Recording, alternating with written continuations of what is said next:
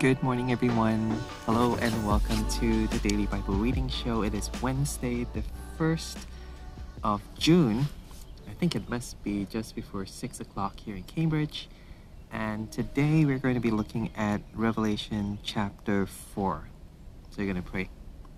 Heavenly Father, thank you that we can look at your word, we can hear your voice speaking to us today. Help us to do that, to listen, to hear, and to obey. We pray this in Jesus' name. Amen. Amen. So this is Revelation chapter 4. Yay! After this I looked, and there before me was a door standing open in heaven, and the voice I had heard first speaking to me like a trumpet said, Come up here, and I will show you what must take place after this. So John heard Jesus' voice, and he sees this door open in heaven and he gets to come up come up here see what god is going to show him. At once i was in the spirit and there before me was a throne in heaven with someone sitting on it. And the one who sat there had the appearance of jasper and carnelian a rainbow resembling an emerald encircled the throne. Surrounding the throne were 24 other thrones and seated on them were 24 elders. So he's being invited to heaven to see God's throne. God, you think of a king, you think of his seat of power. That's God's throne. But I think it's also a picture of God's control, his power, his sovereignty over the world. And he rules not just over creation of the world, he rules over the angelic beings, 24 elders circling around the throne. So everything is circling, everything is surrounding, everything is centering God on his throne, including these 24 elders. And he describes in verse 4 they were dressed in white, had crowns of gold on their heads.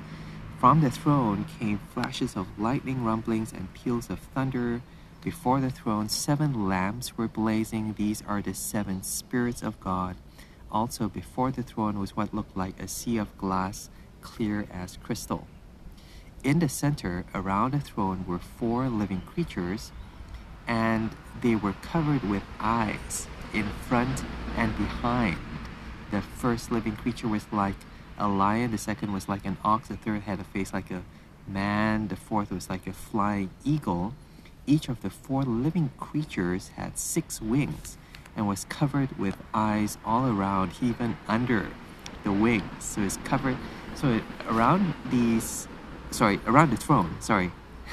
what am I describing? Four living creatures.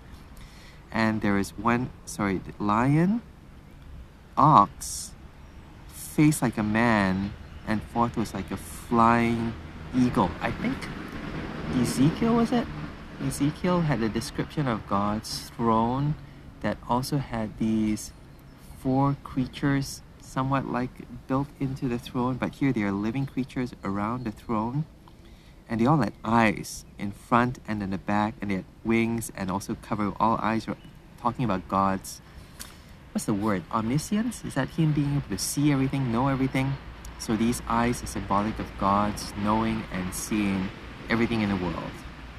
Day and night they never stop saying holy holy holy is the lord god almighty who was and is and is to come. So they give praise they give worship to God on the throne. You know, day and night, they never stop doing this. All the angelic beings, all the elders, all the creatures. I think here is talking just about the creatures, but they give praise to God. Reminds us of that picture in Isaiah chapter 6, I think, where he saw these angels that said, I, said, I think the same thing, holy, holy, holy is God. So it's thrice holy. You know, it's it's meant to describe God as the holiest, the very definition of holiness in all of creation. Verse 9 Whenever the living creatures gave glory, honor, and thanks to him who sits on the throne and who lives forever and ever, the 24 elders fell down before him who sits on the throne and worship him who lives forever and ever.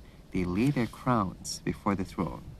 So they lay, they, they submit themselves. You know, they have authority, they have power, they submit that to God. And they say, verse 11, You are worthy, our Lord and God, to receive glory and honor and power, For you created all things, and by your will they were created and have their being. Oh, wow, that's quite short.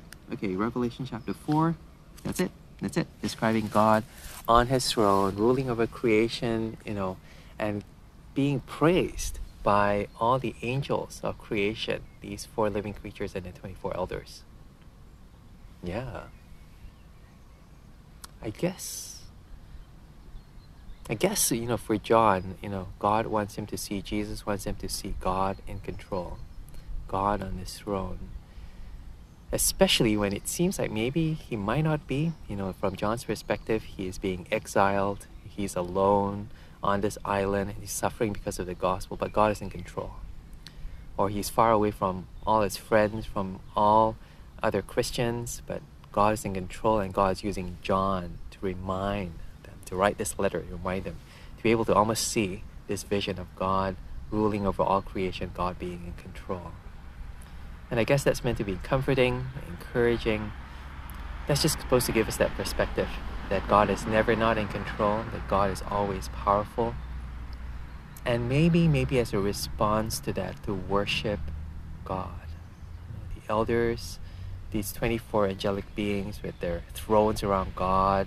They lay down their crowns before God, and the four living creatures, they praise God as holy and deserving of honor. You know, you are worthy, our Lord and God, to receive glory and honor and power.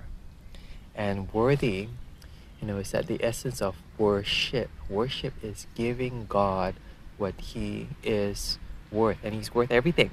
Why? Because you created all things, verse 11, and by your will they were created and and have their being.